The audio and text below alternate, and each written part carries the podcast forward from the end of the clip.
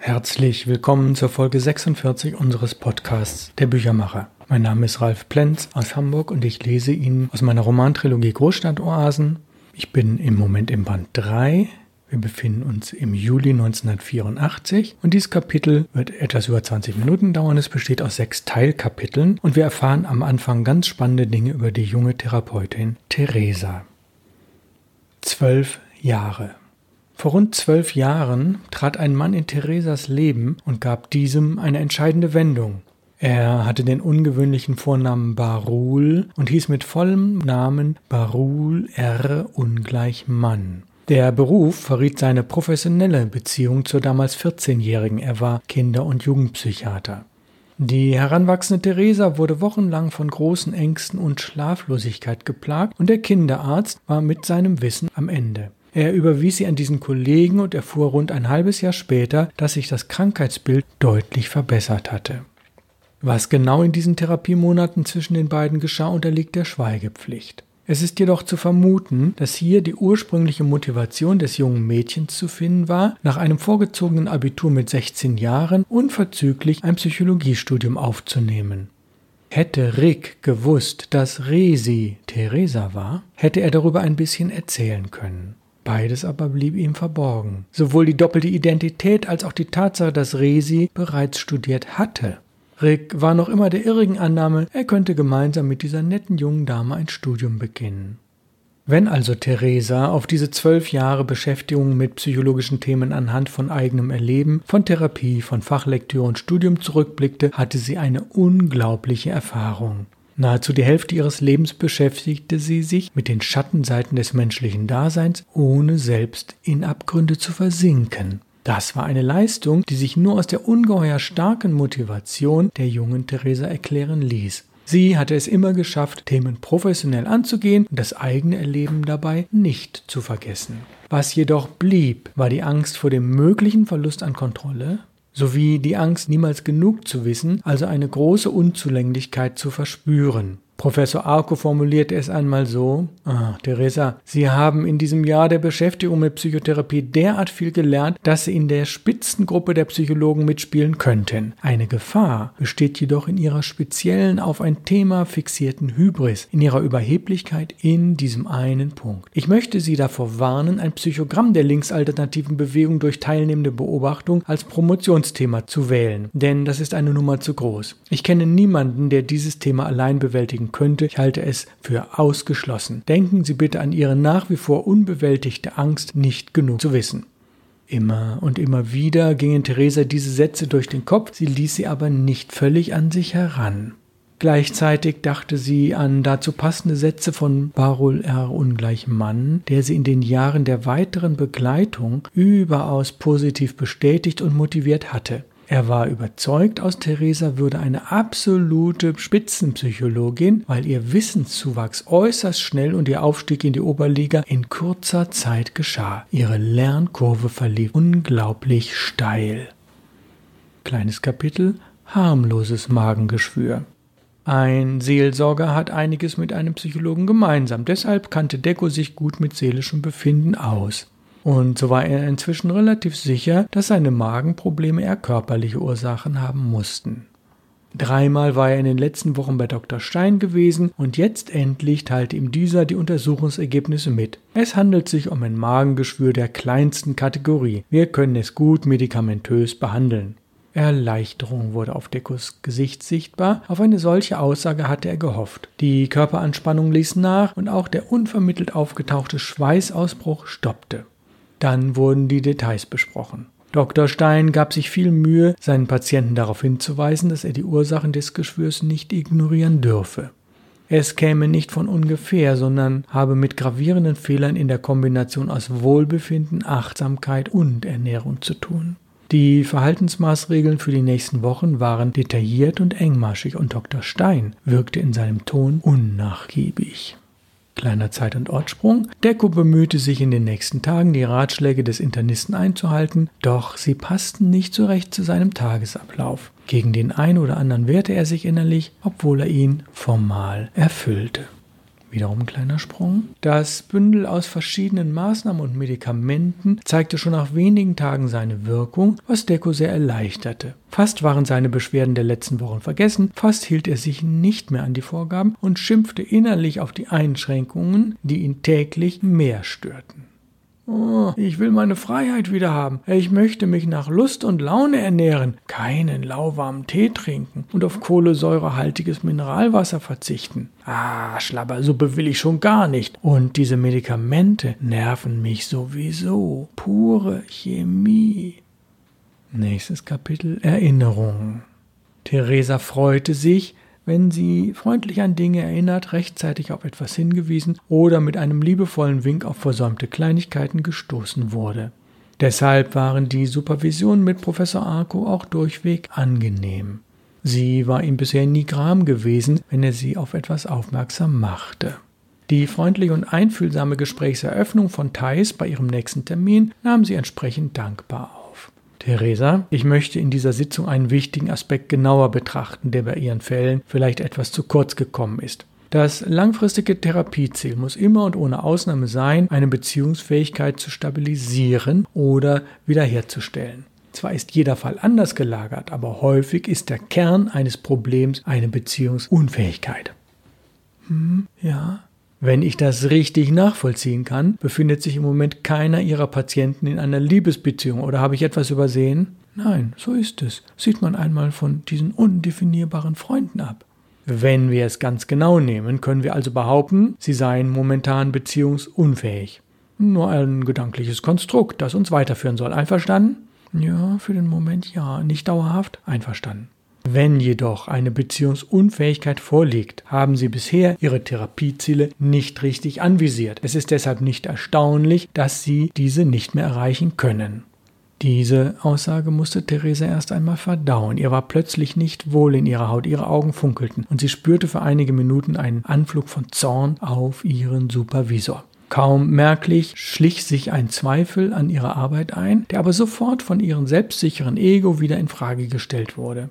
Woher kam dieser Frontalangriff? Schließlich hatte Thais ihr doch genau vorgeschrieben, wie sie vorzugehen habe, und sie hatte sich exakt daran gehalten. Also kritisiert er seine eigenen Fehler. Was soll dieser rhetorische Mist? Bin ich hier, um etwas zu lernen oder um mich runtermachen zu lassen? So schnell wie die negativen Gefühle aufgekommen waren, so rasch verschwanden sie wieder. Die nächste Stunde verging mit Erklärung der Frage, warum Theresa sich so angegriffen fühlte. Danach war endlich Frieden hergestellt und sie konnten sich den Inhalten der beiden Fälle widmen. Dabei ging es natürlich um die Frage, welche Wirkung der Freundeskreis auf die Patienten hatte. War er einer Beziehung gleichzusetzen oder war er sogar höherwertig? Diese fast philosophische Frage konnte keiner von beiden beantworten.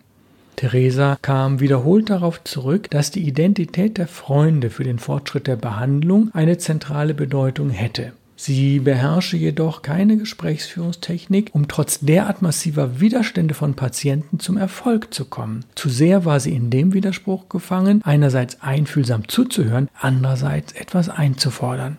Thais hörte ihr zu und verlangte nichts, machte jedoch eine Reihe von Notizen.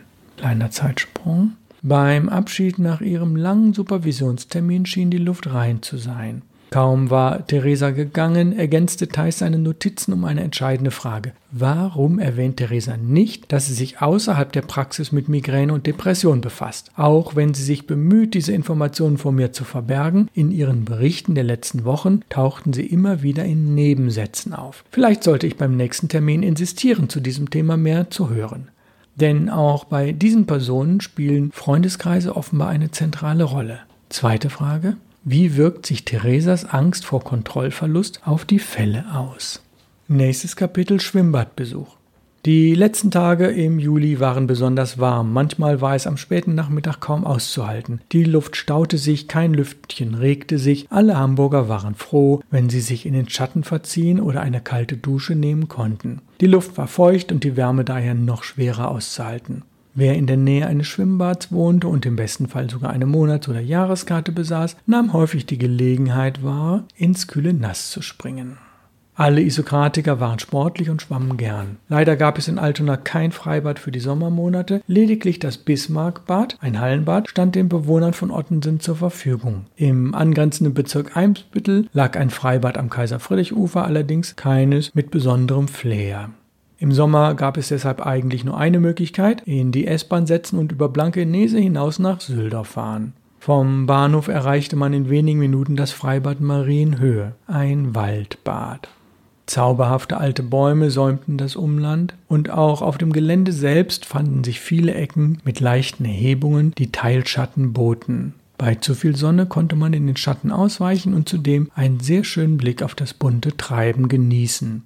Das Waldbad wirkte nie überfüllt, selbst an sehr heißen Sommertagen, weil es sehr weitläufig war.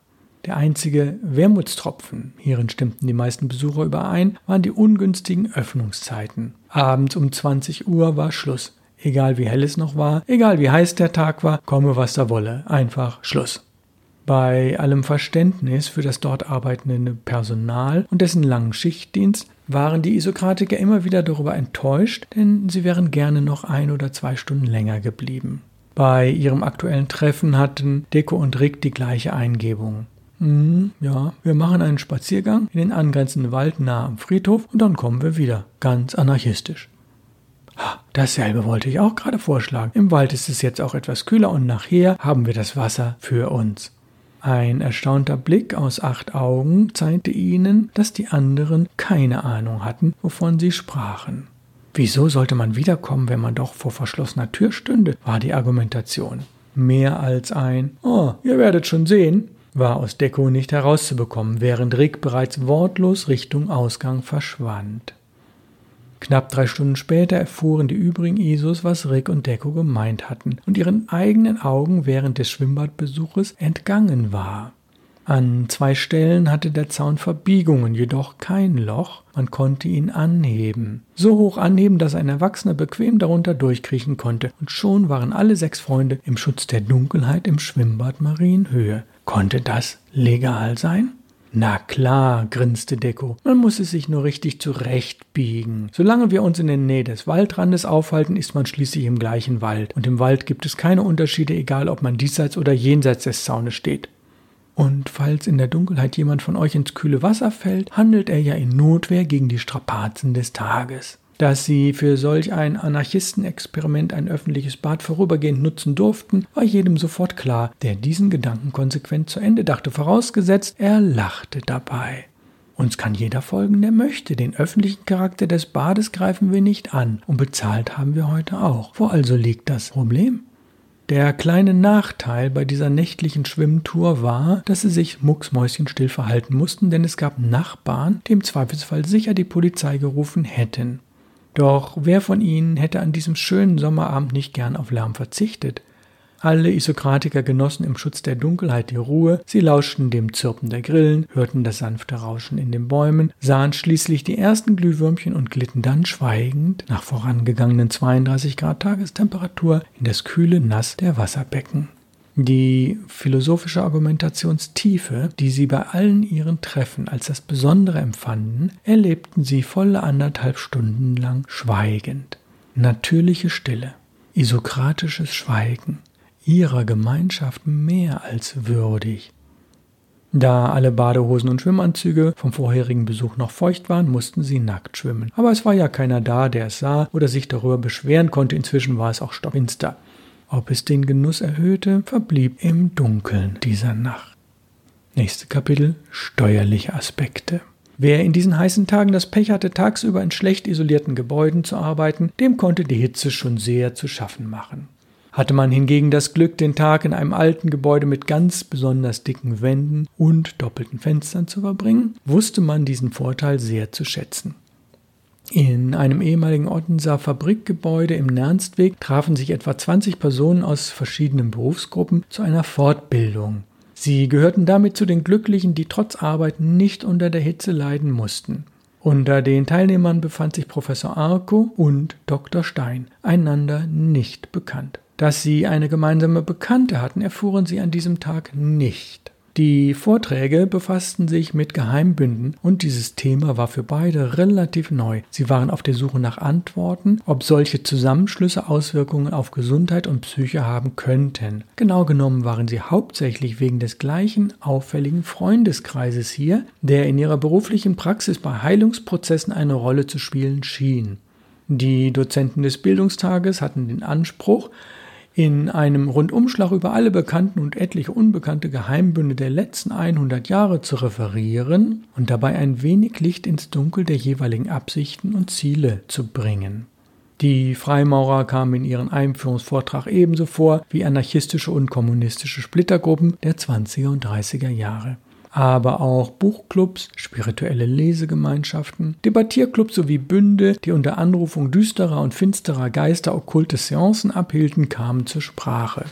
Das Programm war auf dem Grenzgebiet zwischen Soziologie, Psychologie und Medizin zur Parapsychologie angesiedelt, sodass sich die Diskussionsrunden über die Geheimbünde fast automatisch ergaben.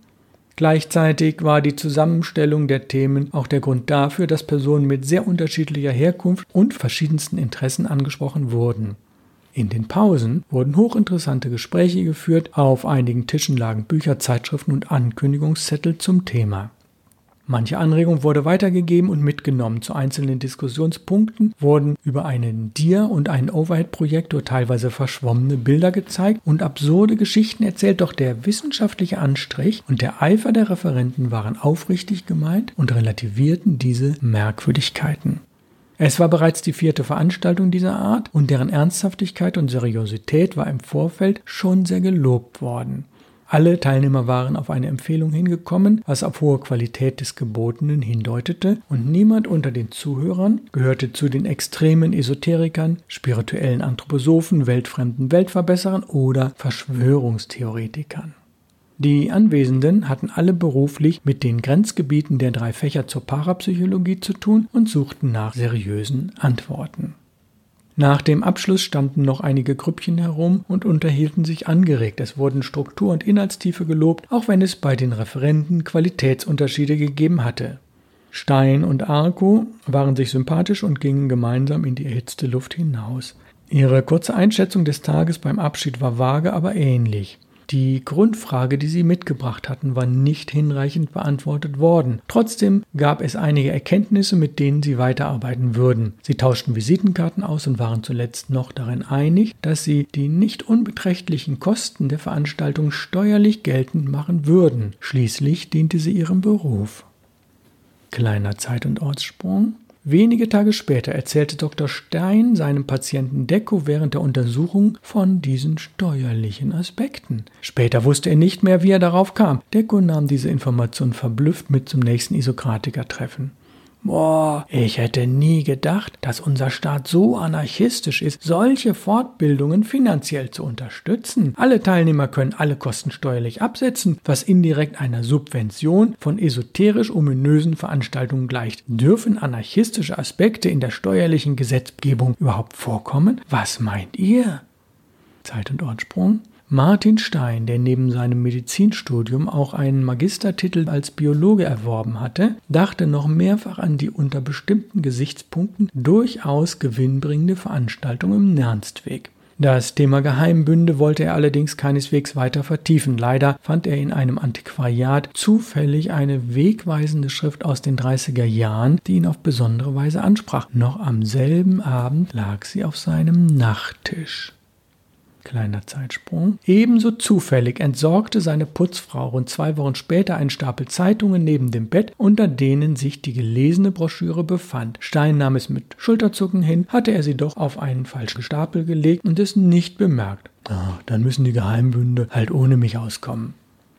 Zeit- und Ortsprung in die Jetztzeit. Professor Arco. Hm, ich erinnere mich sehr gut an diese Fortbildung, vor allem an den Vortrag über das Artus-Bündnis. Ein hochinteressanter Geheimbund, der selbst Mitgliedern des inneren Kreises Türen verschließt. Aber manchmal öffnen sich Türen, wo vorher keine waren, und manchmal schließen sich Kreise, wo man keine vermutet. Nächstes Kapitel Schrauberkollektiv. Nicht jeder, der in einer Kfz-Werkstatt arbeitet, hat diesen Beruf richtig gelernt. Ungelernte und Fahrzeugfans werden ein wenig scherzhaft als Schrauber bezeichnet, genauso wie dort tätige Freiberufler, egal welche Qualifikation sie haben. Wenn es sich wie bei dem Betrieb an der Grenze zu St. Pauli um ein Kollektiv handelt, waren Schrauber besonders geschätzt. Wenn nicht hier, wo sonst? Viktor hatte dort schon mehrfach Urlaubsvertretung gemacht und war gern gesehen, auch wenn er nicht zum Stammpersonal gehörte. Er hatte nach übereinstimmender Aussage aller technisches Geschick und viel Humor und sein philosophischer Tiefgang in den Gesprächen mit ihm kam bei einigen der Kolleginnen und Kollegen gut an. Auch Schrauberinnen gehörten zu diesem Kollektiv, damals eine Besonderheit der linksalternativen Szene. Die Sommerwochen genoss Viktor in dieser Werkstatt besonders, allerdings nicht wegen der entspannten Atmosphäre, sondern wegen der besonderen Betriebsvereinbarung. Da es wie in allen anderen Kollektiven selbstverständlich keinen Chef gab, niemanden, der das Sagen hatte, war eine Vielzahl an Regeln gemeinsam verabschiedet worden. Sie wurden meist jährlich oder in größeren Abständen auf ihre Zeitgemäßheit überprüft und bestätigt oder verworfen, eben ganz alternativ. Eine dieser Regeln betraf das Trinken von Alkohol während der Arbeitszeit. Während in den meisten Werkstätten ab dem Nachmittag Bier oder gar Schnaps getrunken wurde, berechtigte hier selbst ein einziges Bier vor 19 Uhr zur Kündigung. Was an diesem Ort bedeutete zum Ausschluss vom Kollektiv und dessen Arbeitsräumen. Das war eine Höchststrafe in dieser Szene, wenn man nicht mehr dort arbeiten durfte, wo man freiwillig mitmachte, wo man auch Freunde und ähnlich gesinnte Kollegen hatte. Schließlich handelte es sich um eine der wenigen Alternativen zu den herkömmlichen Betrieben. Viktor war über die Freiheit bei seiner Arbeit und die kollegiale Atmosphäre hoch erfreut.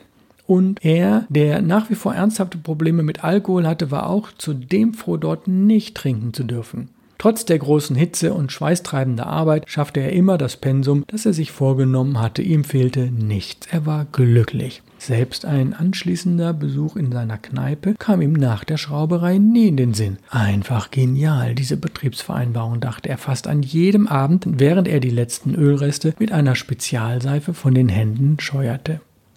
Kleiner Zeitsprung, ob Viktors Hoffnungen, die verlängerten sechs Wochen ohne durchzuhalten oder gar verlängern zu können, ihre Berechtigung hatten, würde sich zeigen. Ja, mit diesem offenen Stichwort endet der Juli 1984 und dieser etwas längere Podcast heute.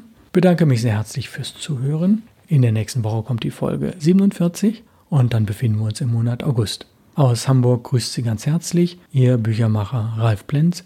Bleiben Sie mir treu.